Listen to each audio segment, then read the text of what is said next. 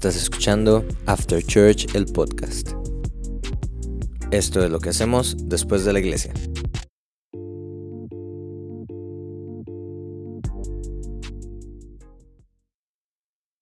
Hola, hola, ¿cómo están? Muy buenas tardes, noches, días, no sé en qué momento estés escuchando esto, pero bienvenido a After Church, el podcast. Mi nombre es Malcolm y es un placer recibirte. es un placer que estés con nosotros ahorita. Me encuentro aquí con una persona muy especial y, y lo que se presente. Hola, hola a todos los que nos están escuchando. Gracias por acompañarnos en otro episodio más, en realidad el segundo episodio de nuestro podcast de After Church. Yo soy Dani y estoy muy feliz de estar con ustedes hoy aquí en sus audífonos o en su dispositivo. En el parlante de la casa. En el parlante de la que casa, tiene del luces carro, y suena durísimo. donde sea. Este, hoy traemos un tema súper interesante, eh, bastante, bastante, bastante interesante, la verdad. Y queremos hablar un poquito acerca de compras primero. Estamos en un tiempo donde ahorita las compras, imagínate, ¿verdad? Son, eh, di, pues, en lo que la gente piensa. Yo no sé si para los que están trabajando en ese momento, nos están escuchando, yo creo que ya tienen comprometido su aguinaldo eh, casi que un 80%. Este, como yo y como Dani también. Sí. Este, y pues dice, vienen regalitos, ¿verdad? Navidad y uno tiene que regalarle cositas a la mamá, la- al papá, al novio, la novia, hermanito, eh, sobrinito postizo, etcétera, etcétera. Este, primo, sobrino postizo, etcétera. Sí, yo creo que, bueno, probablemente por el título de este podcast ya ustedes se dieron cuenta que vamos a empezar hablando de compras definitivamente, pero es que esta época del año es demasiado vacilón como todos, y me incluyo yo, o sea, todos nos volvemos como locos por comprar, por gastar el aguinaldo, porque todas las tiendas sacan disque descuentos, porque de repente y no son descuentos, ¿verdad? Y entonces llega el día más barato en algunos supermercados. Y cuando usted se da cuenta, en realidad lo único que hicieron fue como cambiarle el precio original para que pareciera más barato. Yo, yo una vez, yo una vez, ¿sabe? la primera vez que vi una publicación como de, de, de que esas, ¿cómo se dice? Promociones son fraudulentas. Ajá. que había gente que decía promoción a mil, entonces salía un cartón grande y donde levantaban la de dos por mil, por ejemplo, y levantaban el cartoncillo decía Otro que cada uno valía 500. Entonces, yo un día fui, yo un día fui a andar en el, en eh, eh, perdón, andaba en un supermercado X, este, y levanté uno de esos, y si era cierto, yo dije, ¿qué es este robo, mae?". Este, pero bueno, sí, es parte de la mercadotecnia y los conocedores acerca de marketing y etcétera, etcétera, pues sabrán que es un buen toque, ¿verdad? Yo no sé si a ustedes les ha pasado, este, pero a mí sí me ha pasado varias veces donde yo digo, uy, madre, mira, me sale más barato comprar la promo que trae dos y ahorro 500 a comprar uno solo. Eh, y termino uno comprando dos cosas que ni siquiera necesita. Sí, a mí también me ha pasado. O sea, a mí me pasa mucho que yo tiendo a comprar cosas que no necesito, pero las compro porque, em, porque se ven bonitas o porque las veo en la tienda y yo digo, uy, qué lindo se vería esto en tal lugar de mi cuarto o qué chiva poder usar esto algún día cuando vaya a, no sé, a otro país y entonces esté ahí en el verano de Italia. eh, y o sea, nada que ver, ¿verdad? Obviamente compro algo que ni siquiera voy a utilizar. Pero es muy común, ¿verdad? O sea, cómo estamos tan envueltos en este mundo lleno de materialismo y no solo de materialismo, sino que nos dejamos llevar demasiado fácil por eh, un descuento por algo que sucede por algo que nos dicen y que a usted le dicen eso, vea, le bajé el precio solamente por ser usted. Y uno se deja llevar por esas cosas y tal vez uno ni siquiera necesita lo que va a comprar, ¿verdad? Y en esta época del año tiende a suceder muchísimo eso, porque tenemos platita, porque gracias a Dios trabajamos todo el año, o porque nos cayó ahí un camaroncillo y entonces nos ganamos la plata de la quincena. y entonces tenemos plata, o sea, esa es la cosa, que tenemos plata y entonces gastamos. Pero eh, hay demasiadas historias alrededor de este tema, ¿verdad? Porque Sí. muchas veces eh, compramos y compramos y en realidad no analizamos qué es lo que estamos realmente necesitando y cómo estamos usando nuestro dinero.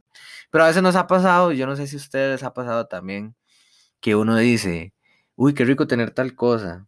Ah, mira qué hambre. Y tal vez usted va a ir a comprar a la, a la panadería eh, un baguetcito, ¿verdad? Y una natillita. Y cuando se da cuenta, viene con pan pixero, con tres enchiladas, porque estaban en promoción todas. Y son cosas que al final de ello no se va a terminar comiendo, o se las va a terminar comiendo en otro Sí. momento. Y a veces, bueno, no sé si a ustedes les ha pasado, pero a veces a mí me ha pasado que compro algo, lo meto a la refri y se me olvida. O sea, o compro muchas cosas y alguna de esas se pone mala porque al final no me la terminé comiendo, o frutas. Ujú. A veces me ha pasado que he comprado frutas o que qué rico un bateo, qué rico aquí, qué rico allá. Y de ahí algunas se me ponen malas. Y realmente yo sabía que en el momento donde las compré yo dije, uy, llevo un montón, pero mejor que sobra que falte. pero qué, qué interesante eso, ¿verdad? Es súper interesante. Otro punto también de las compras que creo que hay que resaltar, yo no sé si a ustedes les ha pasado, es que a veces uno compra algo en la época donde está más caro. ¿Verdad? Usted pudo haberlo comprado durante cualquier tiempo del año. Usted pudo haberse, a mí me pasó una vez que yo eh, pues tenía recién comprada la moto mía y eh, un mae me dijo, vea socio, cómprese una capa ahorita antes de que empiecen las épocas lluviosas. y yo como, como así, ¿verdad? Me dice, mae, vara es muy carísimo. Y yo dije, mae, no importa. Yo había apartado como 20 mil colones, me costaba la capa en ese entonces. Y entonces yo me acuerdo que ya empezó las épocas lluviosas y yo dije, uy, la capa no la compré. Cuando llegué a comprar la capa valía como 40 rojos. y me tocó desembolsar lo los 40. advirtieron. De ahí sí, el socio, perro, Tenía razón. de ahí tenía razón. Y, y entonces, ¿verdad? Qué loco, ¿no? A veces uno, por, por, por dejar pasar las cosas o, o por otras circunstancias, termina gastando más plata. Bueno, no sé si ustedes han intentado comprar hasta lazos en, en tres días antes del 24. Los lazos todo el año valen 300 colones, pero ese día, mil.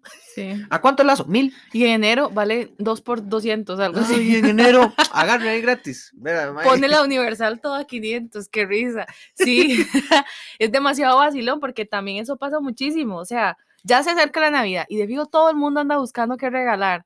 Pero usted pudo haber comprado los regalos desde julio, pero no, o sea, usted decidió comprarlos el 23 al mediodía cuando las tiendas están full y cuando los precios están más elevados, porque Sí. obviamente entre más cerca la época navideña y de regalos y demás, más caras las cosas, eso siempre pasa.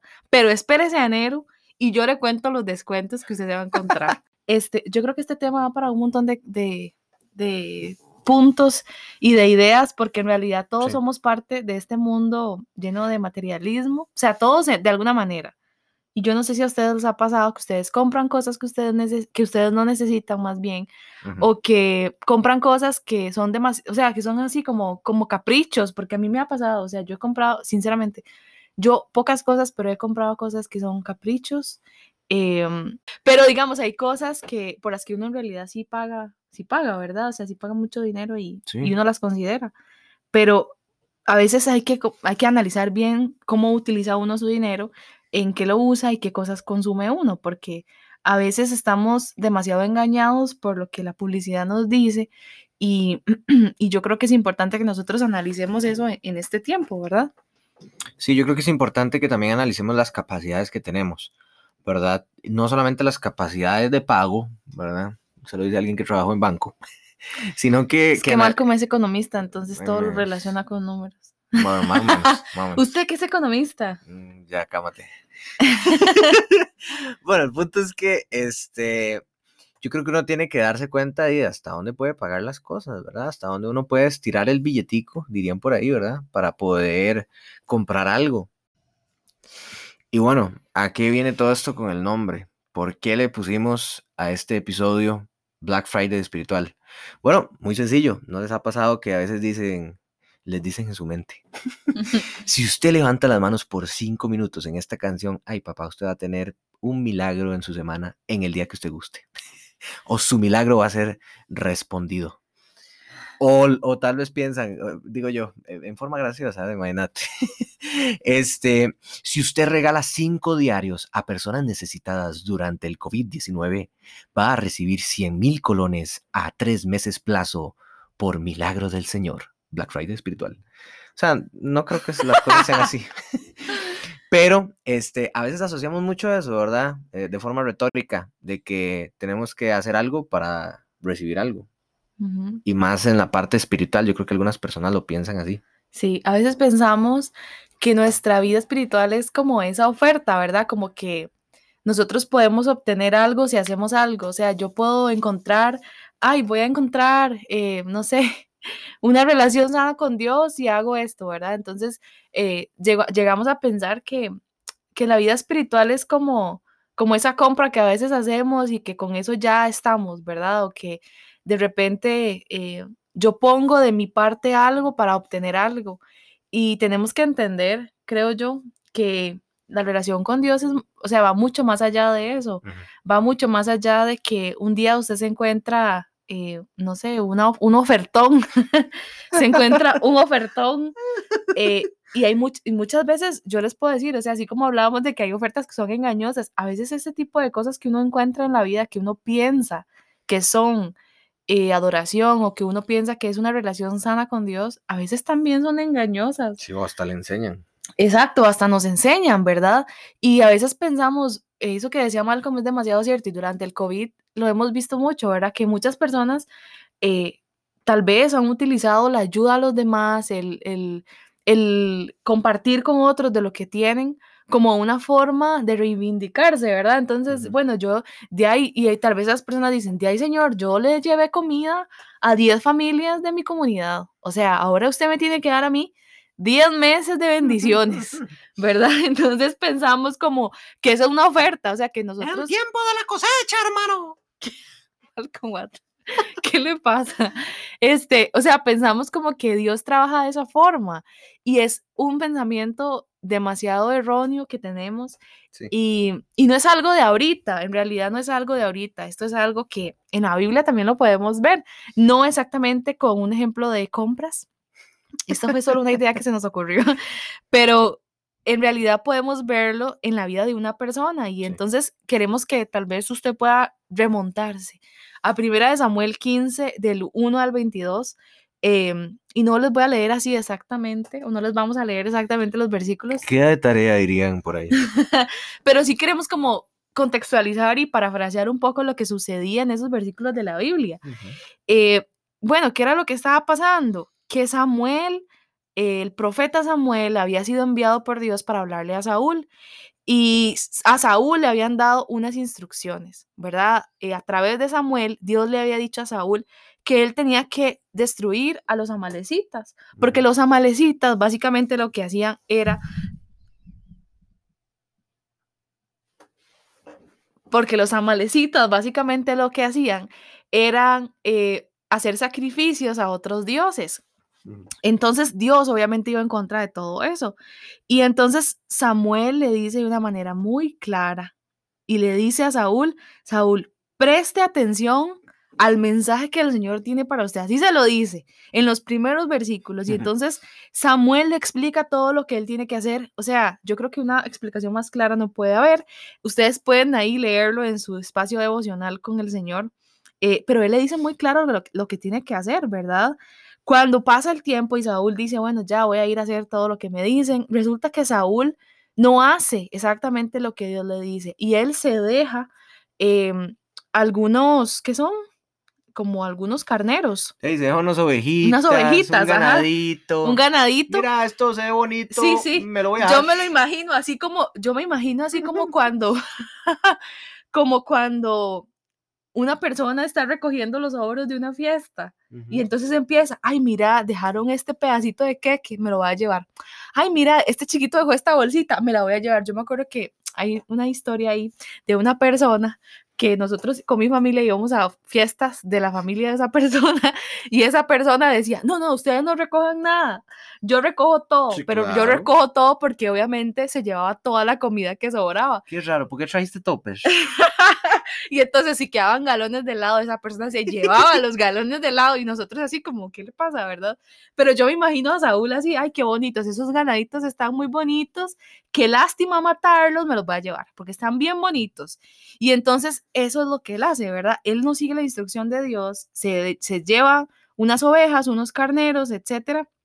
Y entonces, cuando él llega a hablar con Samuel otra vez, eh, él le dice así, descaradamente, porque es que no hay otra palabra, descaradamente, él le dice, eh, he cumplido las instrucciones del Señor. O sea, ¿qué? y Dios sabiendo lo que él había hecho, era Dios sabiendo que él no había seguido las instrucciones.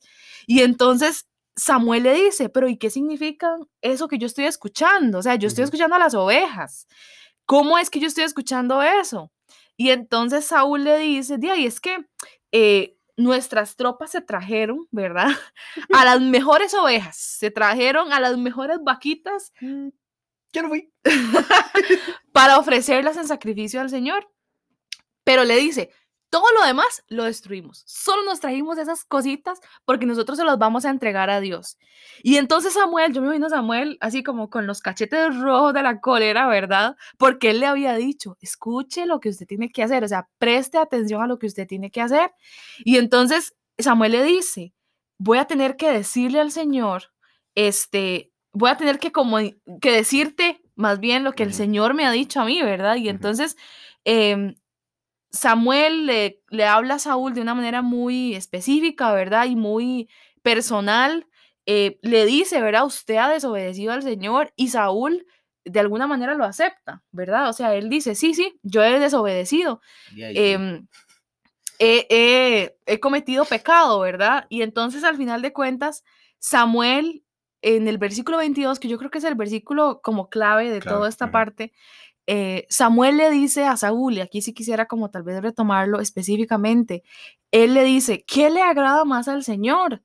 ¿Que se le ofrezcan holocaustos y sacrificios o que se obedezca lo que él dice? Y entonces él le dice, el obedecer vale más que el sacrificio. Y el prestar atención, que esa parte es como, ay, es como meter el dedo en la llaga, ¿verdad? El prestar atención más que la grasa de los carneros, puesto que ellos iban a hacer un sacrificio y van a a entregarle en sacrificio a Dios lo que se habían traído, Él le dice, ¿verdad? Vale más, hubiera valido más que usted hubiera escuchado las instrucciones que Dios tenía para usted, más que todo ese montón de vacas y ovejas que usted se trajo, ¿verdad? Este, el obedecer vale más que el sacrificio. Sí, qué increíble esta parte, ¿verdad? Yo creo que uno de los primeros puntos que podemos rescatar es que Saúl de ahí dijo, no, no, no, no, no, el, Señor me mandó a subir todo. No, mira, qué bonito ganado, qué bonitas vaquitas. Mejor hagamos una modificación pequeña. No creo que nadie se enoje. y decidió hacer las cosas a su manera. Y yo creo que ese es un punto que nosotros tenemos que tomar muy en cuenta. A veces el Señor nos llama a hacer cosas, o a veces Dios pone en nuestro corazón cosas que debemos de hacer de una cierta forma. Y no sé, eh, a veces me ha pasado a mí que en alguna conversación, cuando estaba comenzando a, a ser líder este, en la iglesia donde, a donde iba o en ministerios a veces que me, que me invitaban, este, a veces uno le daban como ciertas eh, directrices. le decían, ve, haga esto y esto así, así, sí. Y usted decía, no, no, es que la mejor forma es esta. Y al final me termina llevando unas regañadas que no les puedo, no les puedo a todos nos ha pasado, yo creo, a mí también me ha pasado. O mi mamá, ¿verdad? Que, me, que hoy mi mamá en mi casa me decía, ¿verdad? Usted tiene que lavar los trastes de esta forma con este jabón y pasar el el, ¿verdad? El lampazo, palo de piso, no sé cómo le digan, trapeador, eh, en su país, dirían por ahí. Este, y yo lo hacía de otra forma y verá qué chiquito más, ¿verdad? Imagínate el diccionario, la RAE que le tiraban a uno de puras palabras, de imagínate. Pero qué importante es que nosotros tenemos que entender que hay una forma en la que Dios quiere que hagamos las cosas. Y yo creo que nosotros somos lo suficientemente capaces de poder entender cómo Dios nos está hablando y qué es lo que Dios nos está hablando. Y el mismo, y como decía Dani, ¿verdad? El mismo Samuel le dice a Saúl, ma, escuche, escuche atención, papi, atención. Papi, yo me imagino que le, seguro le metió como una queca, ¿verdad? Papi, métete en la vara, ¿verdad? Y le dijo lo que, lo que Dios estaba mandando a que él hiciera con los, eh, con los amanecitas. Y pues él lo quiso hacer a su manera y imagínate. Yo pienso que Saúl seguramente dijo, de ahí no. Como yo voy a hacer todo eso que Dios me está diciendo que haga, yo tengo derecho a traerme algunas cositas. Tengo derecho a llevarme ese ganadito que está tan bonito, porque de por sí ya yo hice todo lo demás. ¿Y cuántas veces nos pasa lo mismo? O sea, ¿cuántas veces decimos, de ahí no, Señor? Es que yo pasé sábado, domingo y lunes en la iglesia trabajando, sirviéndote, ¿verdad? Ahí eh, haciendo lo que sea que hagamos en la iglesia o tal vez em, no solamente en la iglesia, ¿verdad? Sino que también lo que decíamos antes de, los diarios o de la comida. Señores, que yo le llevé un diario a cada uno de mis hermanos porque estaban en necesidad. Lo único que hice fue que me dejé un kilito de arroz. y, no, no solamente eso, sino que entonces decimos, de ahí no, como yo te dediqué todas esas horas, Señor, como yo hice ese sacrificio tan grande, entonces ahora, este, yo tengo derecho a eh, hacer las demás cosas a mi manera, ¿verdad? Y yo pienso que muchas veces nosotros cometemos el error de manipular ese tipo de cosas, ¿verdad? De pensar que, que como ya yo hice algo, entonces merezco hacer lo demás de la forma en la que yo quiera, sin seguir lo que Dios quiere para nosotros. Em, yo creo que el punto número dos, o la otra cosa que yo rescato de esta historia, es que Dios sabía que Saúl podía fallar. O sea, Dios entendía, digamos, que había un sesgo ahí. una fuga. Un porcentaje de error, ¿verdad? O sea, porque Dios lo advierte. O sea, Él le dice, preste atención. O sea, Dios a través de Samuel, ¿verdad? Entendiendo como que Samuel era el instrumento que Dios estaba utilizando. A través de Samuel, Él le dice, preste atención a lo que Dios tiene que decirle. O sea, eso es así como la advertencia. Escuche, escuche, papito, no cometa el mismo error, ¿verdad? Y al final de cuentas, en el, en el versículo 22, Samuel se lo recalca y él le dice, prestar atención vale más que la grasa de los carneros, o sea, usted tenía que escuchar, usted tenía que poner atención. Y muchas veces em, nos pasa lo mismo, o sea, ¿cómo nos cuesta realmente escuchar y prestar atención a lo que Dios quiere que nosotros hagamos, a que nosotros sigamos la voluntad de Dios para nuestra vida. Nos cuesta demasiado ponerle atención a, la voz de Dios a través de diferentes cosas. Dios no nos habla solamente a través de, eh, de una sola cosa, ¿verdad? No nos habla a través solamente de una persona o a través solamente, eh, no sé, de un único pasaje en la Biblia. Dios nos puede hablar a través de todo si nosotros estamos dispuestos a escucharle, que yo creo que esa es la parte más importante. Sí, yo también, yo también recalco algo súper importante y es a qué le prestamos atención. Porque yo me imagino que Saúl, seguramente en ese momento cuando le estaba hablando Samuel, decía, ¿será que ellos tienen vacas? ¿Será, que ellos tienen ovejas así grandes, como, imagínate, unos corderitos, para decir un cordero al curry? No, no sé, ¿verdad? Este, y a veces nos pasa, nos pasa factura el concentrarnos y el poner atención en cosas que no deberíamos de tomar. Nos sale más caro. Como lo que hablábamos al uh. inicio, o sea, nos sale más caro porque nosotros pensamos que si las hago a mi manera todo va a salir mejor, pero en realidad no estamos conscientes de que nosotros estamos en las manos del Rey de Reyes, o sea, y que si yo hago las cosas por mi cuenta, estos descuentos chiquillos, estos descuentos de Black Friday no van a valer de nada porque nos va a salir más caro, ¿verdad? Nos va a salir más caro, la consecuencia va a ser mayor, em, la repercusión va a ser más grande y yo creo que tenemos que entender que estamos en las manos de el Dios Todopoderoso que tiene todo bajo control y que sabe qué es lo mejor para cada uno de nosotros. Él sabía que era lo mejor para Saúl, él sabía cuál era la voluntad que tenía que ser cumplida. Sin embargo, Saúl em, no escuchó, Saúl no puso atención, ¿verdad? Él se fue por el camino que él quería irse nada más. Sí, yo creo que, y yo creo que aquí nace el punto número tres, eh, para rematar estos puntos que estamos tocando, y es que Saúl lastimosamente dejó que sus pensamientos y sus deseos fueran más y, valieran más que la voluntad de Dios. Y eso es un gran problema. Eh, yo conozco personas que, de, no sé, son super cracks haciendo, cantando, tocando un instrumento, siendo líderes, eh, en la iglesia durante mucho tiempo y de un pronto a otro me doy cuenta que ya no se congregan, que ya no van, que ya no sé, ya no existen. y por allá se encuentra uno, ¿verdad? Que, que tal vez están en cosas que nada que ver, ¿verdad? Pero en algún momento, algún pensamiento o otra cosa se dio. Y no se dio de darse, sino que se dio de que dejó, por cualquier cosa, de que dejó que los pensamientos que eran diferentes a lo que él realmente sentía en su corazón, porque yo eh, pues lo conocí bastante bien, y pues al final ganaron. Le ganó, le ganó la presión social. A veces, a veces pasa la gente, no sé, que hay alguien ahí, hágalo, hágalo, dele, dele, tírese ese puente, tírese, tírese, y, se manda por la presión social. Y a veces nos pasa esto con nosotros mismos, qué contradictorio, ¿verdad? Que dejamos que nuestros pensamientos ganen a lo que Dios está poniendo en nuestro corazón. Y pues es un gran problema.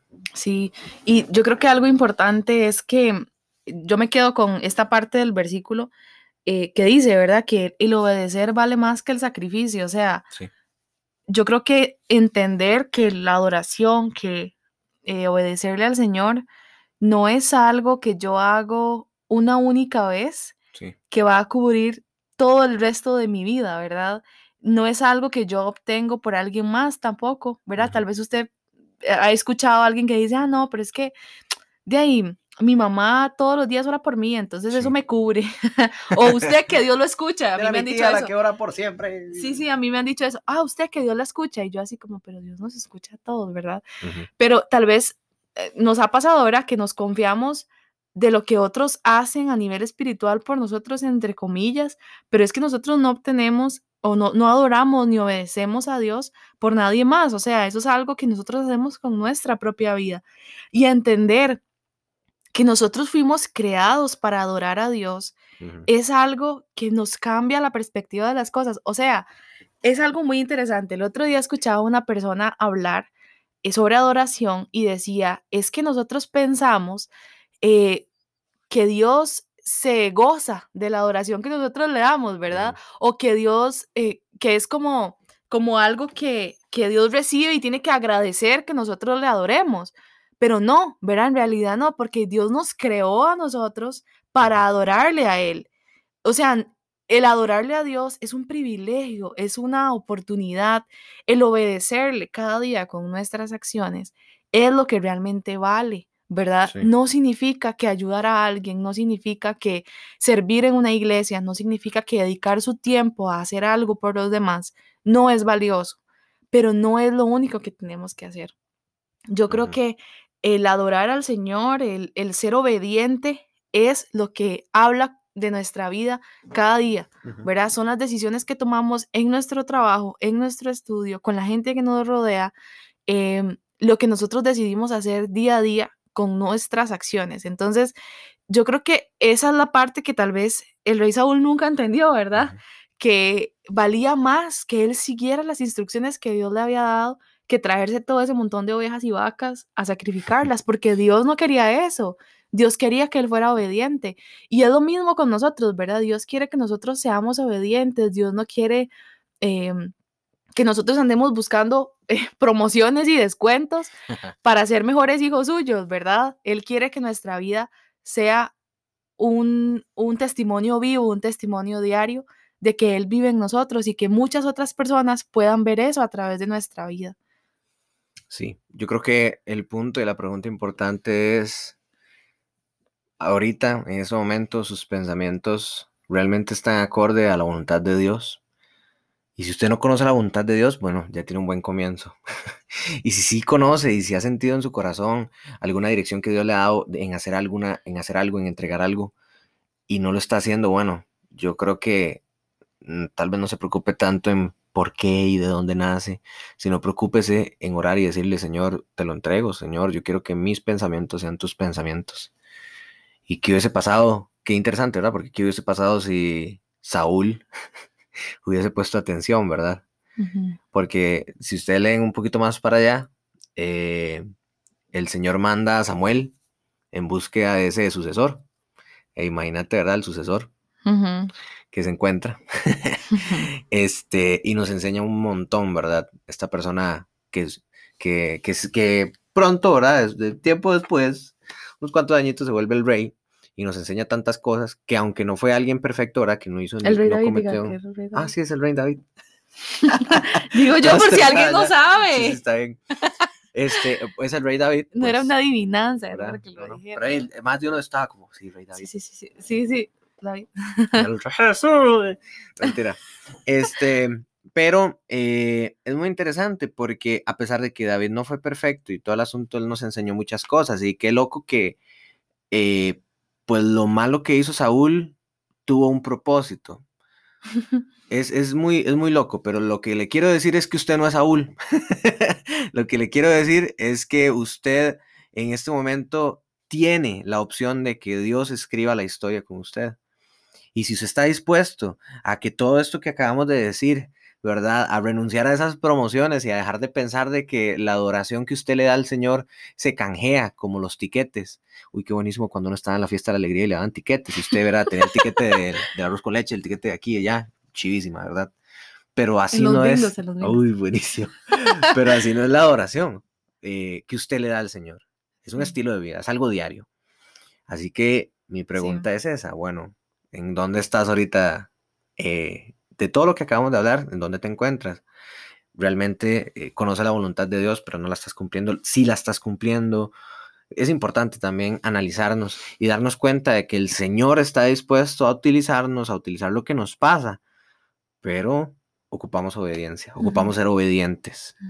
¿De qué nos sirve saber si al final no aplicamos? Sí. Yo creo que un buen ejemplo de la otra parte, ¿verdad? De la obediencia es Abraham. Y es una historia que nos enseña demasiado sobre obediencia, porque Abraham tenía un hijo, un hijo amado, ¿verdad? Que era Isaac. Él se lo pidió a Dios por mucho tiempo, porque por muchas razones no había podido. Y entonces él lo tiene, ¿verdad? Y, es su hijo amado. Y un día Dios le dice a Abraham, Abraham, en obediencia a mí tienes que entregarme a tu hijo. Así que llévalo a este lugar eh, y vas a tener que sacrificarlo para mí. Y entonces, o sea, ese es un momento demasiado difícil, imagínense eso, ¿verdad? Pero Abraham sabía que Dios tenía control de su vida. Sí. Y que él sabía que era lo mejor para él. Entonces él se va con su hijo sin decirle mucho, ¿verdad? Y cuando llegan a ese lugar donde ya va a suceder el sacrificio, Dios le habla a Abraham y Dios le dice, no, Abraham, es que usted ha sido obediente. Estoy parafraseando, ¿verdad? Esta es eh, mi versión. Pero yo creo que es, es muy interesante porque Dios le dice, no, no, o sea, usted ha sido obediente y por tanto, entonces tu hijo va a seguir contigo, etcétera. Y entonces, él es, él, por su obediencia, Dios le recompensa. Pero eso solo sucedió porque Abraham fue obediente primero. O sea, ¿qué pasaría si nosotros en algún momento de nuestra vida, con algún área de nosotros, decidimos primero ser obedientes a Dios antes de nosotros hacer nuestra propia voluntad? Qué interesante sería probar, y yo les puedo asegurar que en el momento en el que usted decida probar eso, probar seguir la voluntad de Dios primero antes que la suya, su vida va a cambiar, su vida no va a ser la misma. Y eso es algo que yo he experimentado, yo sé lo que es decir, Señor, esta área no te la voy a entregar. Todo lo demás sí, pero esto no. Y el día que yo decidí entregarle al Señor esa área de mi vida, el Señor hizo su voluntad y y yo fui una persona diferente, ¿verdad? Mi perspectiva de mi relación con Dios cambió muchísimo, pero yo le aseguro, le aseguro que Dios sabe qué es lo mejor para usted. Y si usted decide seguir la voluntad de Dios, Él va a recompensarle, ¿verdad? Cuando nosotros decidimos ser obedientes al Señor, muchas cosas de nuestra vida pueden cambiar, muchos milagros pueden suceder también, pero si seguimos por nuestro propio camino, va a ser muy difícil que, que podamos encontrar buenos descuentos, ¿verdad? Va a ser muy difícil que, que esos descuentos, que por más cosas que compremos, por más cosas que hagamos, eh, nunca va a ser suficiente, ¿verdad? Vamos a seguir tratando de buscar qué cosas obtener o qué, eh, qué promociones encontrar para poder seguir obteniendo, entre comillas, eso que necesitamos, ¿verdad? Y, y yo creo que tenemos que dejar de ver la, la vida espiritual como una compra que hacemos una vez al año. Em, sino como algo que nosotros necesitamos todos los, días, de nuestra vida.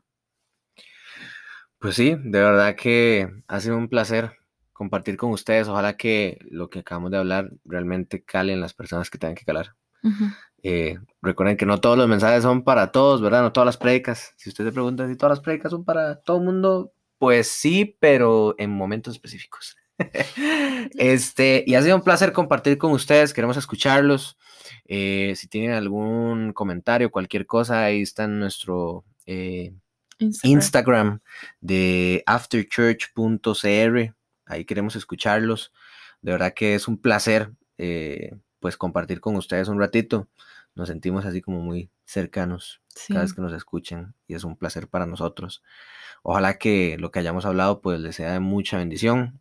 Lo hacemos con mucho amor y, y pensando y y teniendo la perspectiva de que el Señor va a, va a llevar este mensaje a las personas correctas. Sí, muchas gracias por escucharnos y si usted quiere compartir esto con alguien que usted cree que necesita escucharlo, hágalo, no lo dude, hágalo porque a veces el Señor nos usa también para llegar a otros. Así que No, mentira. ya. Eh, así que bueno, nos vemos dentro, nos vemos, nos, nos escuchamos dentro Bueno. de, bueno, sí, nos vemos. Ajá. Tenemos lives los jueves cada 15 días. Así que sí, nos vemos de este jueves en 8, porque Ajá. tenemos em, room sessions el próximo jueves Ah, y nos escuchamos, ahora sí, nos escuchamos dentro de 15 días en nuestro próximo episodio. Gracias por escucharnos y nos estamos viendo y escuchando. Pues sí, pues sí. bueno, muchas bendiciones, muchos saludos, muchos Chao. éxitos. Y Que Dios los bendiga. Que Dios los bendiga. Chao. Esto fue After Church, el podcast. Puede escucharnos en Anchor, Spotify, Apple Podcast o la plataforma de su preferencia. Si quiere conocer más sobre este proyecto, síganos en Instagram como afterchurch.cr. Recuerde que tenemos episodios nuevos todos los jueves cada 15 días. Gracias por escucharnos.